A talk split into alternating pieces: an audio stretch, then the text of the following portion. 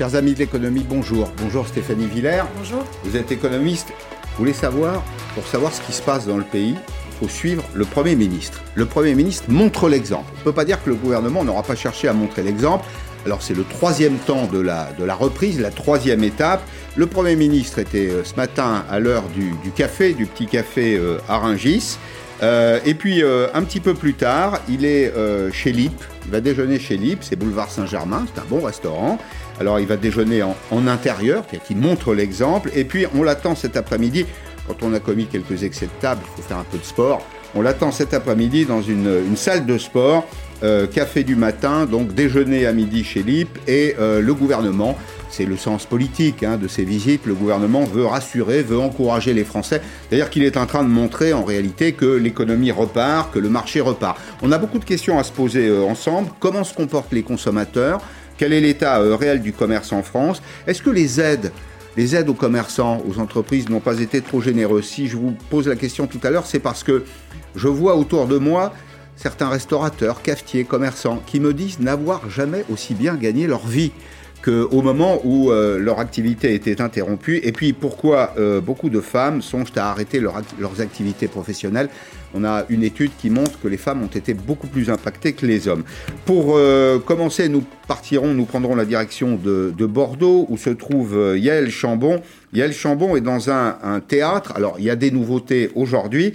La nouveauté, c'est que notamment le couvre-feu passe à 23 heures. Réouverture des salons, des foires, réouverture euh, des salles de sport, 100% des terrasses, 50% des salles à l'intérieur, euh, les lieux de culture, de sport jusqu'à 5000 personnes. C'est une étape importante pour vous euh, dans le, le, retour à la normale? Bah C'est essentiel. Hein. C'est euh, ça y est. Maintenant, on peut dire que à 90%, on, on a repris. ouais. Euh, notre, euh, notre vie et notre activité normale. Ouais. Donc euh, on peut s'attendre, grâce à ça, à un rebond de notre économie. Et vraiment solide, sérieux, comme le prévoit euh, tout à la fois l'OCDE, l'INSEE, autour de 6% l'année prochaine oui, il n'y aura pas de surprise. Hein. Ce sera comme l'été dernier où on avait bien vu un rebond de la consommation. Bah là, ça va, ça va être à peu près pareil, du même niveau. Hein. Il y a une euphorie, on le voit déjà depuis l'ouverture des commerces le 19 mai. On voit que euh, les consommateurs sont là et, euh, et se font plaisir. C'est ce que dit d'ailleurs Geoffroy Roux de Bézieux, le patron du MEDEF, ce matin dans les échos. Il dit il y a indéniablement une reprise extrêmement forte dans tous les secteurs fermés. On sentait une appétence des Français euh, pour retrouver la vie d'avant et donc la consommation d'avant. Absolument. Et c'est euh, bah, d'autant que en fait, il y a eu quand même pendant toute cette période de confinement un manque, un manque sur certains biens ou sur certains services. Et, et ça, ça a une tendance à survaloriser en fait l'utilité des biens et des services. Ouais. Et, et, donc il y a eu ce, ce, ce mouvement, cet élan, hein, cet emballement à retrouver sa vie d'avant. On voit que les, les, terrasses sont pleines, euh, les restaurateurs sont effectivement euh, aux anges. Aujourd'hui, en plus, euh, eh bien le, le, le couvre-feu est pratiquement, enfin en tout cas est décalé à 20, 21 heures, donc ça va être encore un nouveau boom. Alors c'est c'est en fait un, des, des, séquences qui vont vers du, de, du, mieux, au, du mieux en mieux. Oui, c'est ça. Les, les, restaurants passent à deux services jour. C'est-à-dire que c'est une activité de capacité, la restauration. On vend un siège et une table, une place à table en tout cas. Et donc là, ils seront à 100% de leur, leur activité. Est-ce que d'ailleurs, au passage, je vous pose d'ores et déjà la question, mais on y reviendra, il ne faut pas supprimer les aides pour ces entreprises qui retrouvent une activité normale bah, euh, de toute manière, celles qui retrouvent une activité no normale ne peuvent plus bénéficier euh, des aides. Hein. En fait, c'est un, un, basculement logique et progressif. Hein. Euh, ceux qui n'ont pas retrouvé euh, un chiffre d'affaires euh, d'avant-crise eh ben, peuvent encore bé bénéficier tout cet été hein, du fonds de solidarité. C'est pas un peu trop, au passage? Bah, Je vous pose la question parce que c'est l'argent des Français. Oui, alors on sait que là, 15 milliards supplémentaires ont été vo euh, votés pour, euh, pour euh, rien que pour cet été, ce qui fait que cette année, effectivement, le déficit public euh, va atteindre 9,5% du PIB, donc il est supérieur à celui de 2020. Or, on se rappelle que la situation de 2020 était quand même beaucoup plus dégradée que celle qui va être de, de 2021 avec ce, ce euh, second semestre qui va être une reprise euh, tonique de, de l'activité. Donc effectivement, va... ça, ça coûte quand même très très cher. Hein. Et on va traîner ça pendant longtemps? Bah, il va falloir un moment, d'ailleurs c'est ce que nous dit Bruno Le Maire, il, va, il veut euh, proposer des, budgets euh, équilibrés, à l'équilibre, il faudra voir en fait ce qu'il entend par euh, des budgets équilibrés. Mais les Français se sont habitués en fait à recevoir de la manne publique en cas de problème. Donc comment aujourd'hui, enfin ou demain, lorsque l'activité va un peu s'essouffler, les Français vont réagir? Ça va être la, la, bonne question. Et je pense que le, le, ce qu'il va falloir regarder, c'est bel et bien la rentrée du, de, septembre en fait. Hein. C'est pour vous, c'est l'étape décisive? Décisive. Mais on a de la chance, si vous voulez. On a d'abord, avant, avant la rentrée, on a cet été qui va être réellement une une période euphorique où les gens qui euh, n'ont pas pu consommer euh, pendant euh, les, premiers mois de l'année vont pouvoir consommer bah, cet été, mmh. en particulier les jeunes. On voit, hein, on, a vu chez, chez, les jeunes un nouveau comportement, c'est-à-dire que l'année dernière, ils ont eu l'impression de s'être fait avoir. Euh, l'été, ils se sont dit bon, bah, l'été dernier, on va en profiter, mais bon, on a le temps, hein, on a le temps de mm. voyager. Et puis ils se sont retrouvés avec cette euh, coincé, coincé à la rentrée. Donc là, ils se disent, enfin, d'après les enquêtes, euh, ils veulent pas se faire avoir une, une autre fois, même s'il y a cette perspective de, de, la vaccination hein, qui nous couvre collectivement. Il n'empêche qu'il y a cette, cette idée en, en tête. Vaut mieux maintenant que, que demain. Alors, euh, Yael Chambon est à Bordeaux. Bonjour euh, Yael, vous êtes dans un, dans un théâtre, les activités euh, reprennent. C'est un peu, pour paraphraser la télévision, au théâtre ce soir, enfin doivent se dire vraisemblablement les dirigeants des, des salles de théâtre et de spectacle. Oui, Pascal, exactement. Mais alors, certains dirigeants, euh, je me trouve avec le dirigeant du théâtre Molière. Pour vous, ça se passe très bien. Une pièce est en train de se jouer en ce moment. Elle va presque finir et la reprise commence. Oui, la reprise commence. Après, c'est un choix euh, personnel. C'est-à-dire que certains de mes confrères voulaient reprendre pour reconnecter avec le public en sachant que ça n'est pas réellement rentable. C'est la raison pour laquelle euh, une bonne moitié de nos confrères en France n'ont pas réouvert leur établissement pour la bonne et simple raison qu'on avait été déjà mis exsangue au niveau trésorerie pendant cette crise et qu'ils ne pouvaient pas se permettre de réouvrir à perte.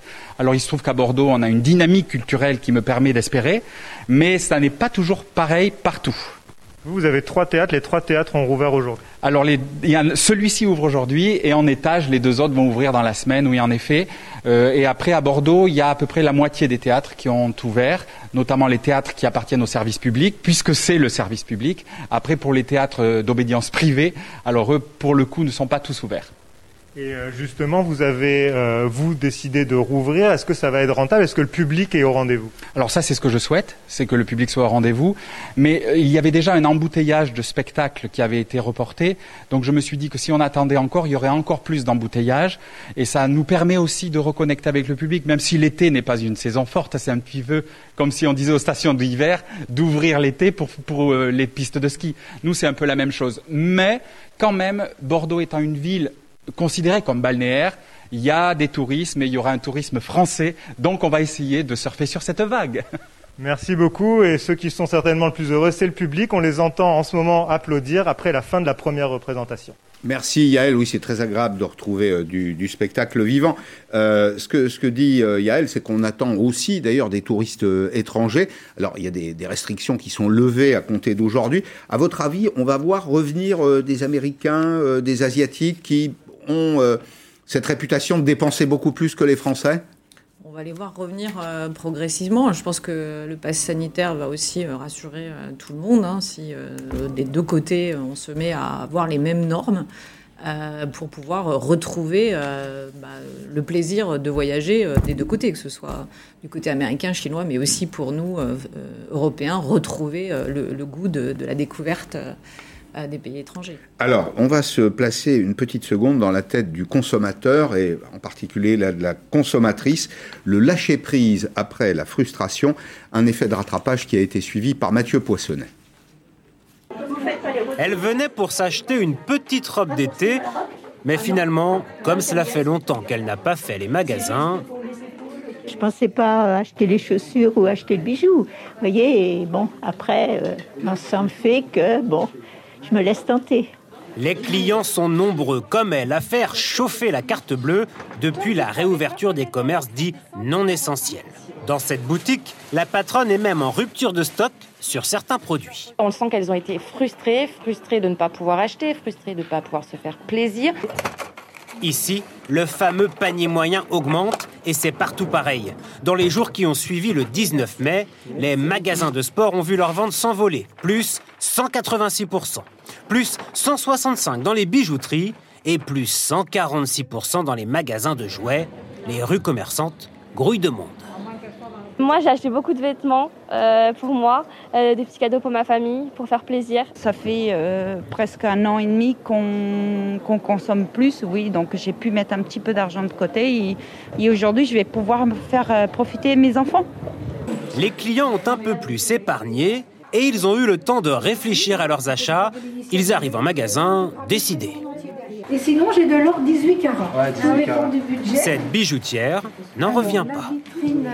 On a l'impression d'être au mois de décembre. Euh, les gens se font plaisir. Afin de continuer sur cette belle lancée, les dates des soldes d'été ont été repoussées. Elles débuteront le 30 juin prochain. Bien, alors Stéphanie Villers, on regardait ce, reportage euh, ensemble. C'est vrai qu'il y a un vrai boom de la, de la consommation.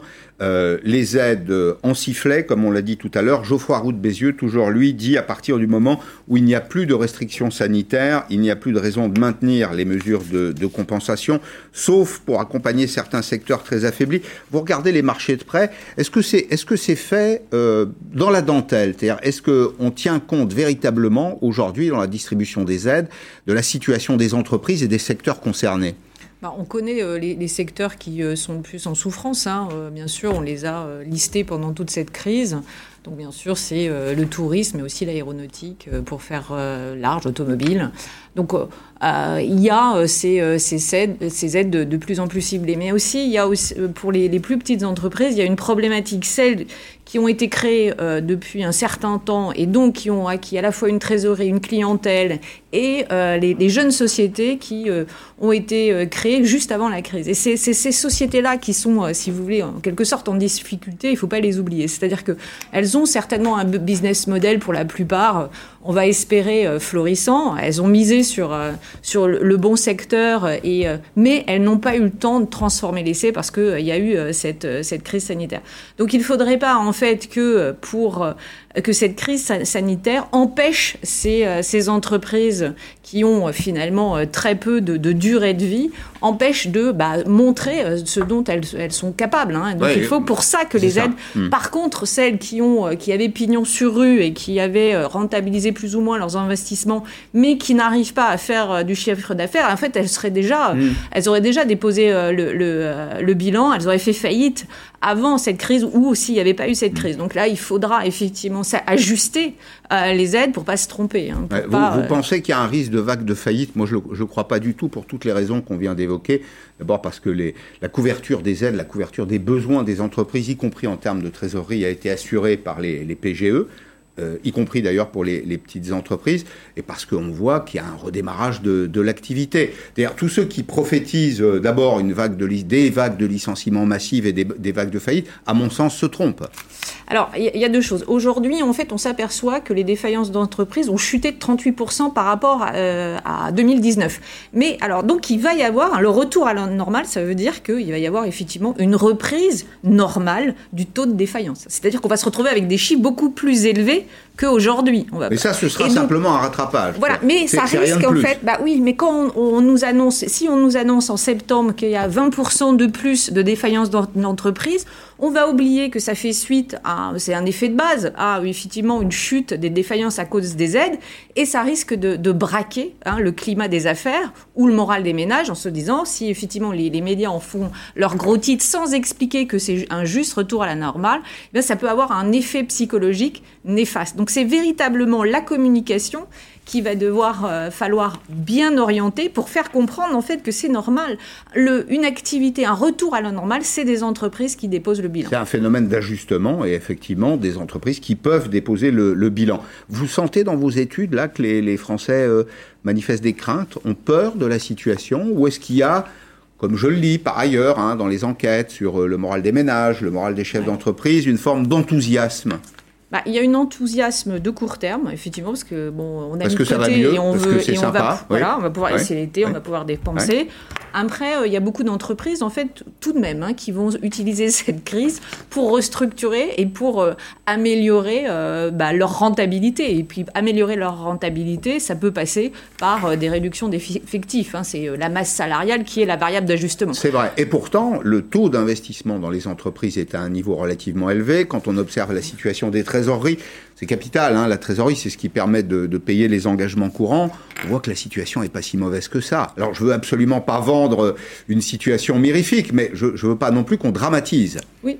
Et alors, euh, mais en face, les entreprises Ouais. se sont quand même pas mal endettées. Excusez-moi. Oui. Vous avez raison hein, sur Mais effectivement. la dette, ça peut se traiter sur le long terme. Alors, C'est un peu comme la dette des ménages. Bah, si les entreprises ont utilisé les PGE, qui est quand même un emprunt euh, hyper attractif, puisque c'est euh, sans intérêt, donc ils Ouais. avaient sans taux d'intérêt, il y a pas de, on ne rembourse que le capital, donc ils avaient intérêt ces entreprises-là à bénéficier de, de, ce- de- de ces PGE pour investir dans l'avenir, acheter, euh, moderniser leur appareil productif. Mmh. Si elles ont fait ça, c'est gagnant-gagnant.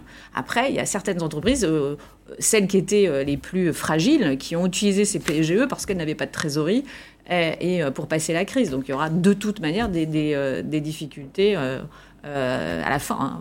Alors, on, va voir la situation des, entreprises, des commerces notamment. Euh, mais euh, pour commencer, je vous propose de prendre tout de suite la direction d'ici les Moulineaux. où se trouve Mathieu Carman. Alors, les activités reprennent, y compris celles des, des forains. On voit Mathieu, un grand enfant de la rédaction de LCI, qui est juste devant un manège. D'abord, est-ce qu'il y a du monde autour de vous, Mathieu?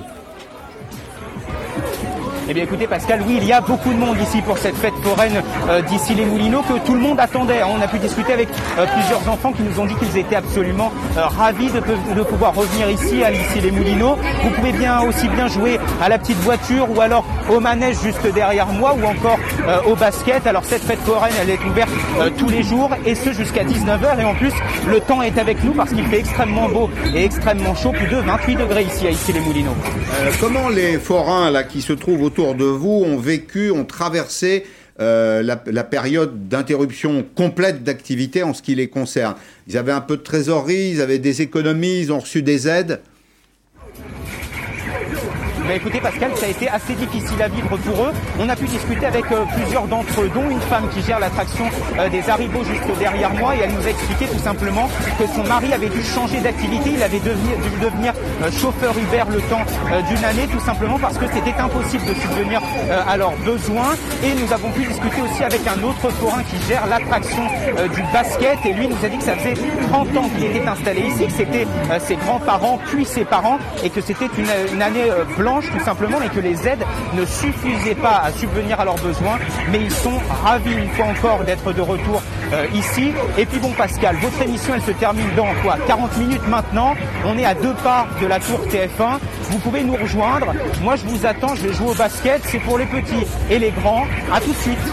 Merci, merci beaucoup Mathieu, merci pour l'invitation aussi. Bon, on le voit, hein, c'est un retour d'activité, euh, une, une activité qui ressemble à ce qu'on a vécu avant le, le, le Covid. Certains commerçants n'ont donc plus besoin des, des aides, d'autres les utilisent aussi pour une autre raison qu'on n'a encore pas évoquée, euh, euh, Stéphanie Villers, c'est pour garder leurs salariés, c'est-à-dire pour les payer. Le, cette, cette idée que, au fond, l'argent qui a été versé aux entreprises, le fonds de solidarité, c'est aussi une aide sociale aux salariés des entreprises qui étaient en difficulté, comme le montre ce reportage de Valentin Depré.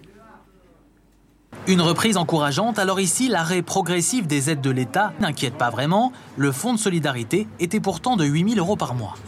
Ici, les clients étrangers manquent à l'appel et ce bijoutier ne réalise que 50% de son chiffre d'affaires habituel. Le quoi qu'il en coûte, ça a une limite. Mais euh, dans notre cas, je pense que ça aurait été bien de maintenir euh, certaines aides sous condition, bien évidemment, de chiffre d'affaires jusqu'à la fin de l'année. Le chômage partiel, lui, est prolongé mais devient moins intéressant.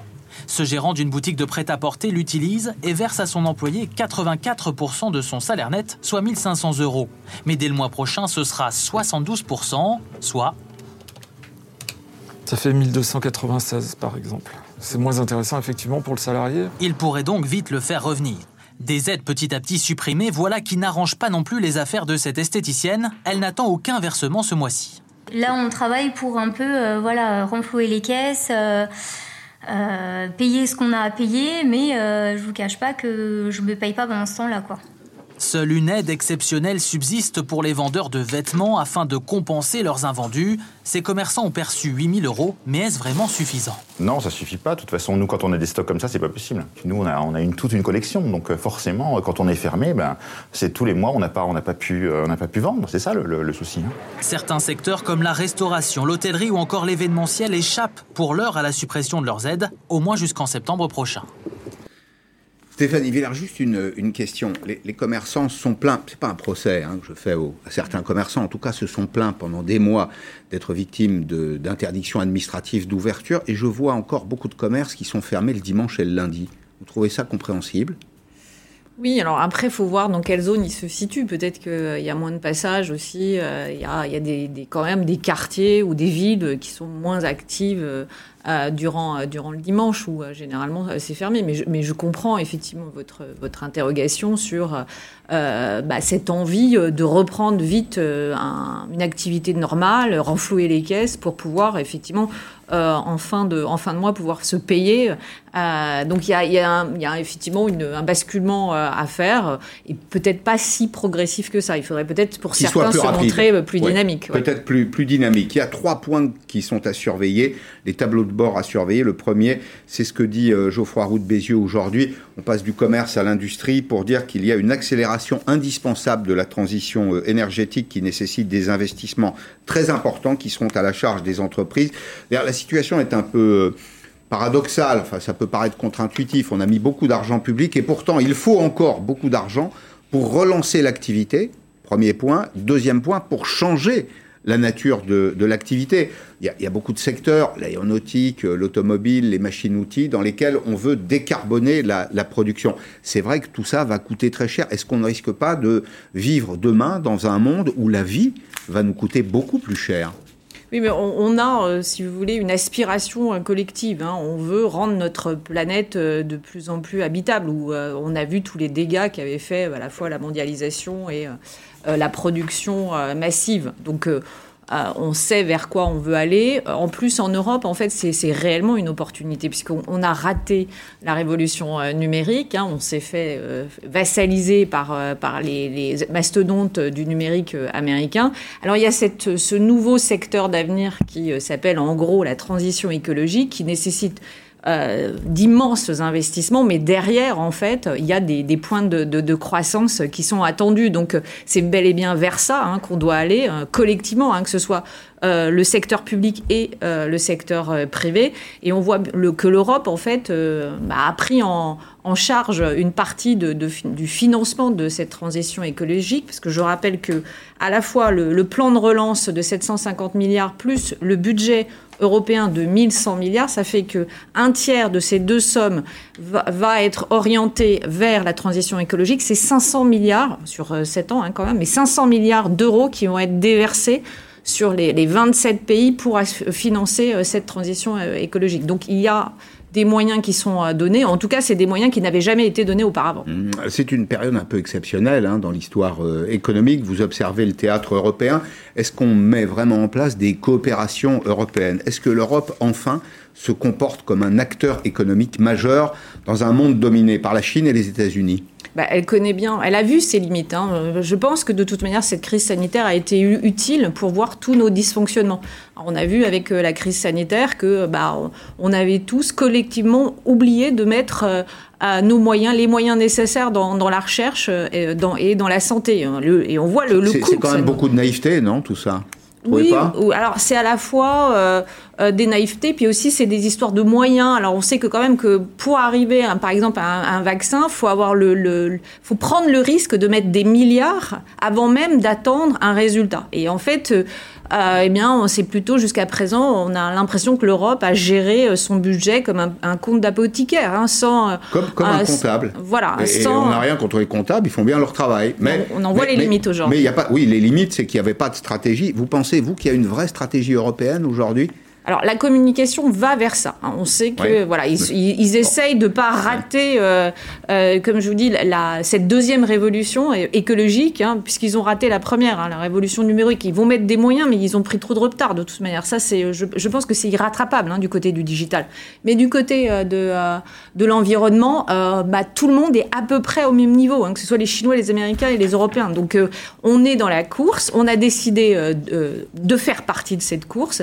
Alors après, entre l'annonce faite des 500 milliards et la, la dynamique hein, qui va être euh, possible pour que ces fonds soient euh, vraiment euh, alloués à chaque pays membre, on sait aussi qu'aujourd'hui, hein, en juillet dernier, on a voté, en juillet de l'année passée, on a voté les 2020, 750 milliards et les premiers subsides vont arriver euh, fin août. Donc ça met quand même plus d'un an à arriver, alors qu'aux États-Unis, en un mois, on a les 1900 milliards qui ont été déversés.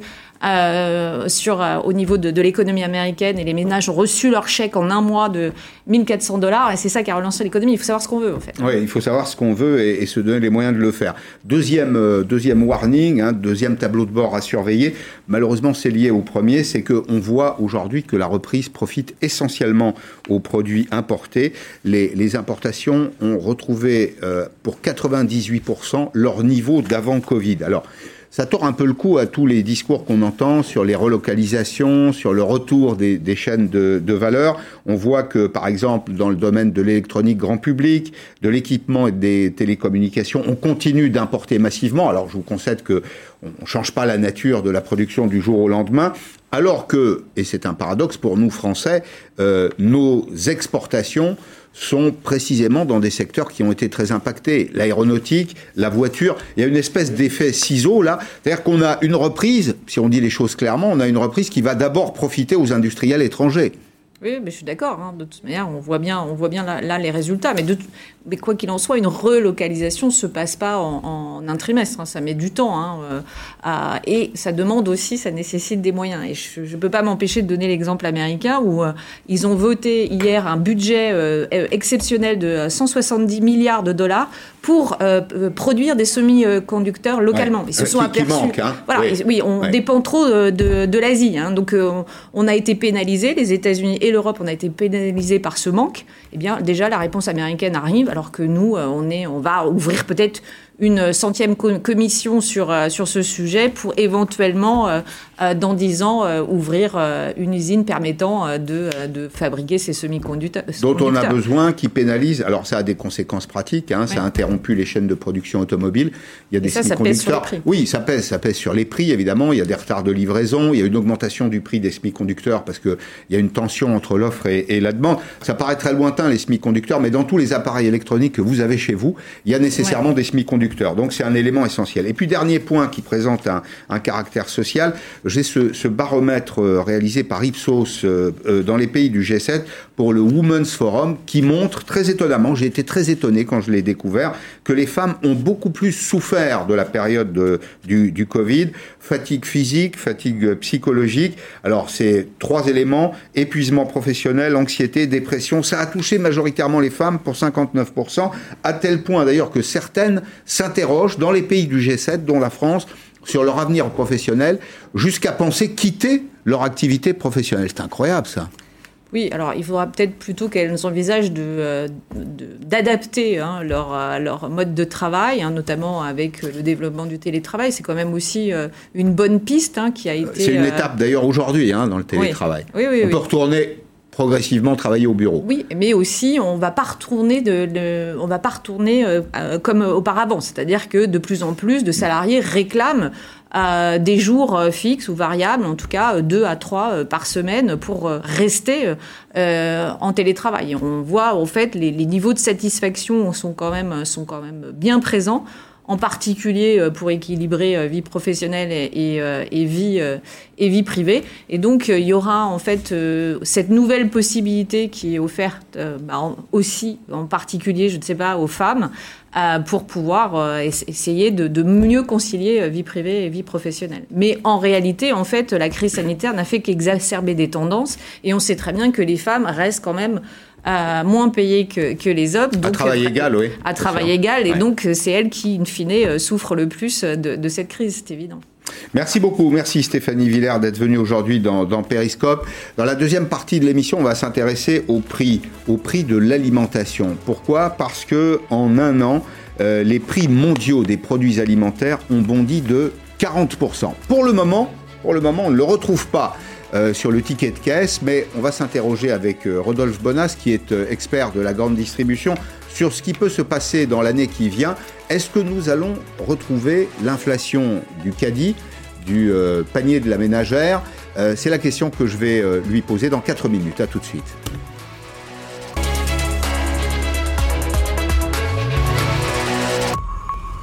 Laissez-vous guider.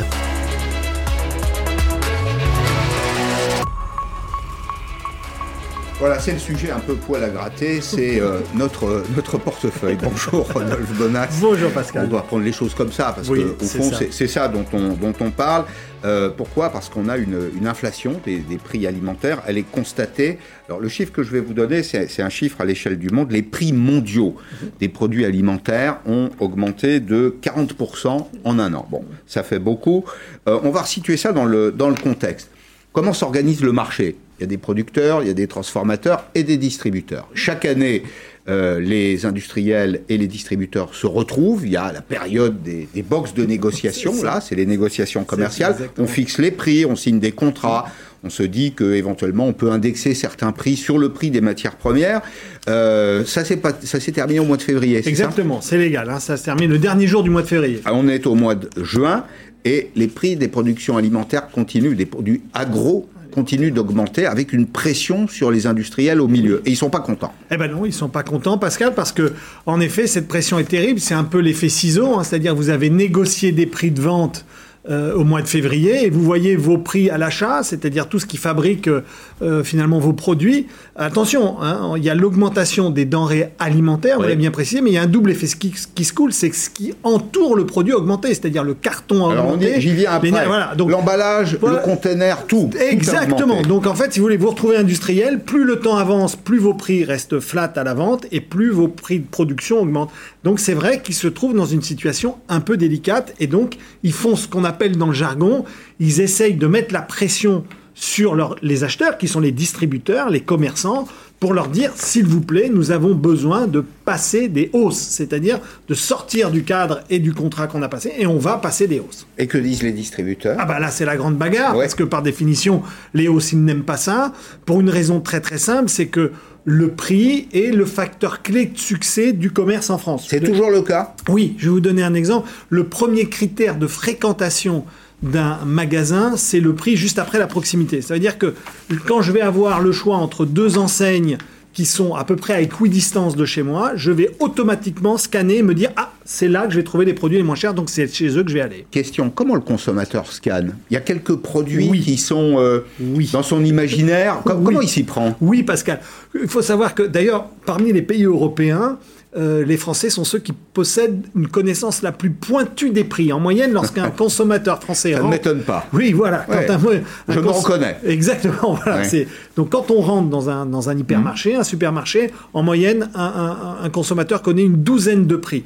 Alors, la seule différence, c'est que personne ne connaît les mêmes prix. Vous connaissez le prix du sucre, moi, c'est plutôt le, prix euh, du yaourt, etc. Chacun a ses 12 produits. Mais ces produits-là sont des produits tracteurs, c'est des produits facteurs. C'est eux qui vont déterminer ou pas ce qu'on appelle l'image prix de la marque. C'est-à-dire, c'est c'est sur ces produits-là que je vais arriver à me faire une idée du prix. Et puis après, en fin de course, vous avez le fameux prix magique, c'est le fameux prix du ticket, et là qui est fait de cette fameuse... C'est toute la chimie que vous avez Oui, dans votre panier. ouais. Vous vous dites, oulala, je me suis bien débrouillé, parce que dans ce panier alimentaire, j'ai mes marques préférées, j'ai les premiers prix, j'ai des marques distributeurs, et ça, c'est un panier qui est économiquement intéressant. Alors, l'ANIA, c'est l'association des industriels. Agroalimentaire. Alors, c'est ça, euh, demande 9%. Oui. 9% de hausse des tarifs pour amortir le choc des matières premières. Alors, il y a un écart, évidemment, entre 40% et, et- et 9%.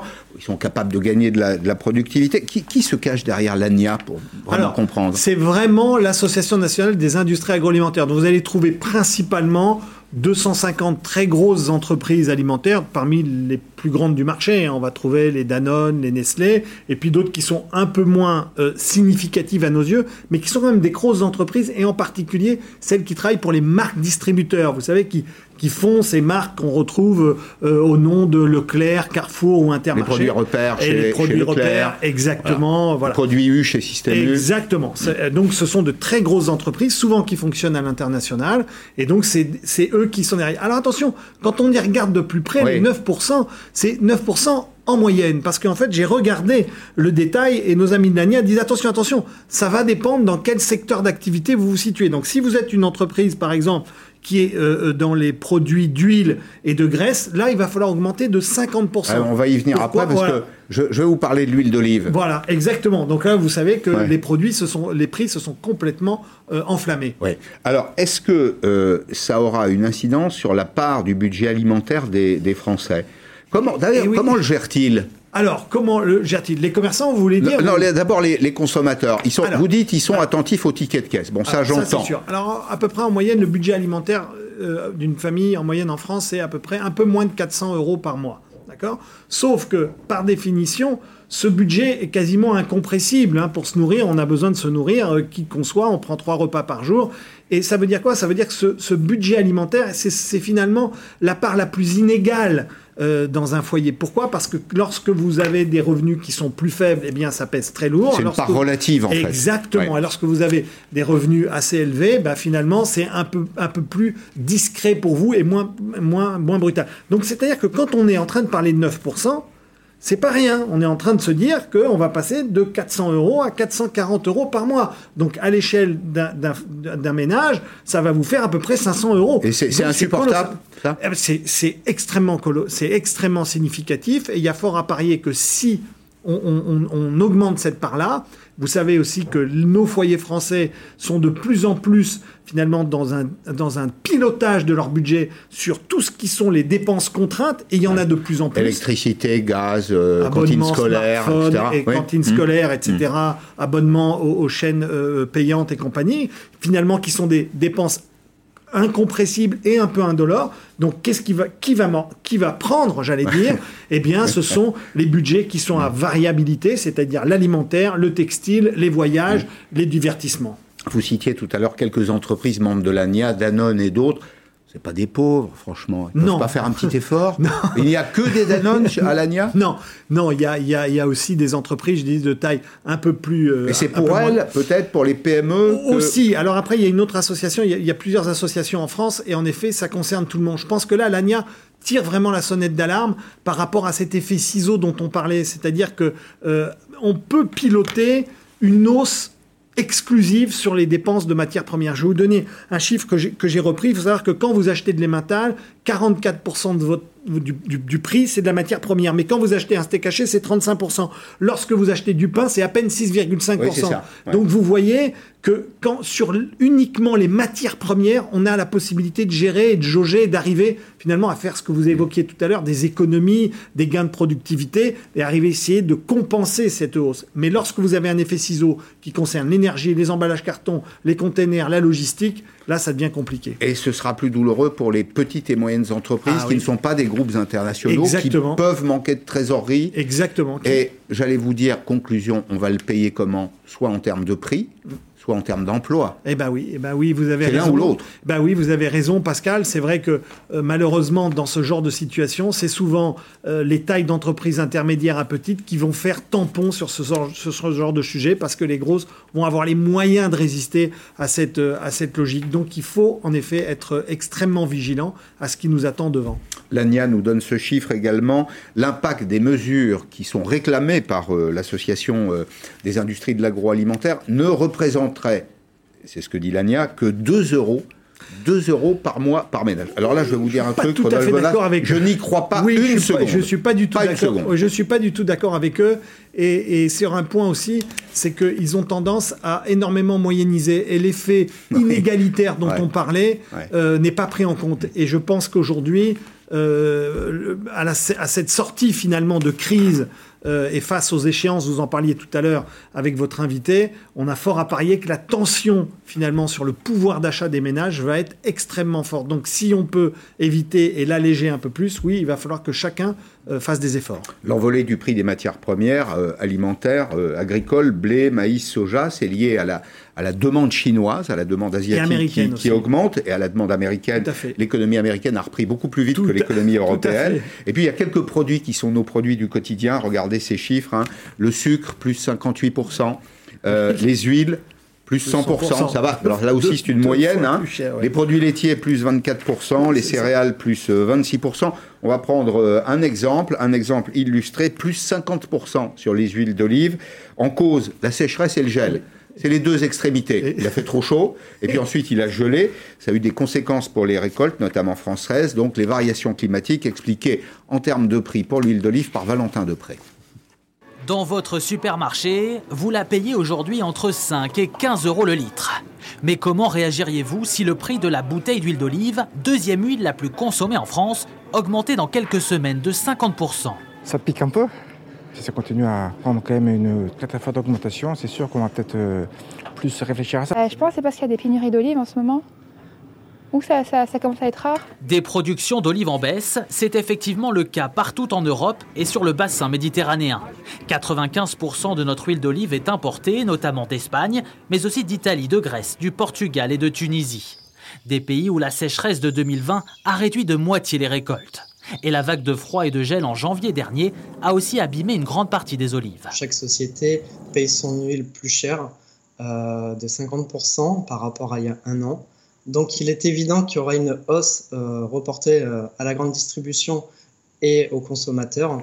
Les négociations avec les marques sont en cours, mais la hausse ne devrait pas, selon lui, excéder 20% du prix. Côté français, la récolte n'est pas non plus épargnée, comme en témoigne ce producteur, lui aussi victime du gel. Là, il n'y a carrément pas de fleurs du tout. Comme ça, c'est plus simple. Si on se retrouve avec encore une petite récolte, ça va être catastrophique pour, euh, fournir les marchés. C'est vrai que s'il n'y a plus de marchandises, c'est plutôt. Euh, c'est vrai que les prix risquent d'augmenter. Avec une huile d'olive ici 3 à 4 fois plus chère qu'en supermarché, difficile de toucher au prix, ce producteur boulinier se veut rassurant. On avait quand même un petit peu de stock, ce qui fait qu'il euh, y a une pression, mais elle n'est pas concrétisée. Je pense qu'on va trouver des augmentations globalement entre 5 et 10% Cette année, 3500 tonnes d'olives ont été récoltées en France, loin des 5000 de l'an dernier. Voilà, Rodolphe, pourquoi les 2 euros par mois euh, et par, par ménage, j'y crois pas vraiment. Moi non plus. bon, euh, il n'y a pas que les produits alimentaires qui augmentent, tout augmente. Exactement, tout augmente et c'est ça un peu le, le, la difficulté. C'est essentiellement tout ce qui participe finalement à la fabrication de produits.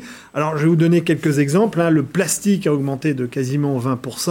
On va voir une infographie voilà. parce qu'on l'a préparée. Plus 14% en moyenne. Exactement. Pour les, pour les le, emballages. Le, le, fret, plus 28%. Et le carton, plus, euh, je crois que c'est à peu près 45%. Donc, et l'énergie, plus 10%.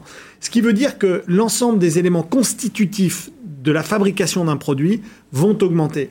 Je rajoute un point, c'est qu'à la suite de cette période finalement économiquement perturbée, c'est-à-dire avec ouais. des arrêts, euh, ouais. des démarrages de machines, etc., il faut ajouter aussi que les stocks des fabricants sont au plus bas et que on, on, on, on s'avance dans une période compliquée, qui est la, la période de cet été, où il va falloir remettre en route euh, le dispositif industriel. Et ça, ça va être ça. des arrêts machines. Tous ceux qui euh, ont été industriels savent que l'été, c'est la période de la maintenance. Exactement. Alors, on fait de la maintenance, donc ça veut dire qu'on arrête les lignes de production. On va le faire cette année aussi, c'est indispensable. Pareil, on n'a pas de choix. Et comme les stocks, on démarre cette période de maintenance avec des stocks qui sont au, au plus bas, les tensions sont énormes. Et donc, mécaniquement, si vous voulez, l'offre disponible est beaucoup plus faible qu'à son habitude. Et en revanche, la demande est en pleine explosion suite à cette sortie de confinement. Alors, alors on parlait du, transport, de la logistique.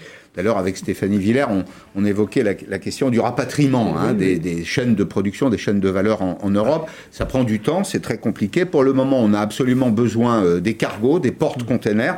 Le porte-container, hein, c'est euh, euh, l'outil essentiel de la mondialisation. pas de container, pas de porte-container. Regardez cette petite vidéo qui a été réalisée par euh, une entreprise spécialisée dans ce domaine, oui. Sino Shipping, qui parle de l'augmentation du, du, fret. Euh, je vais vous donner un chiffre extrêmement simple. Oui, bon, d'abord, vous avez la carte, le commerce, la logistique, la fabrication. Euh, et ben, tout ça, ça produit dans la, dans la chaîne de transport, dans la chaîne logistique, une augmentation vertigineuse du prix du fret maritime, par exemple entre la Chine et la France. Le container, ça c'est une inflation absolument radicale. Le container de 40 pieds, je ne sais pas à quoi ça Oui, correspond. oui, c'est le container traditionnel, classique. Traditionnel. Il est passé de 2000 dollars avant Covid à 12 000, 12 000 dollars. Donc quand vous transportez à l'intérieur du container des, des produits à faible valeur ajoutée, c'est vous absolument- imaginez Ah bah, c'est- exponentiel. Donc il y a fort à parier, si vous voulez, sur tous ces produits qui sont des ces produits de décoration qui sont importés de la Chine ou quoi que ce soit. Eh bien, vous allez avoir une augmentation des prix. C'est mécanique.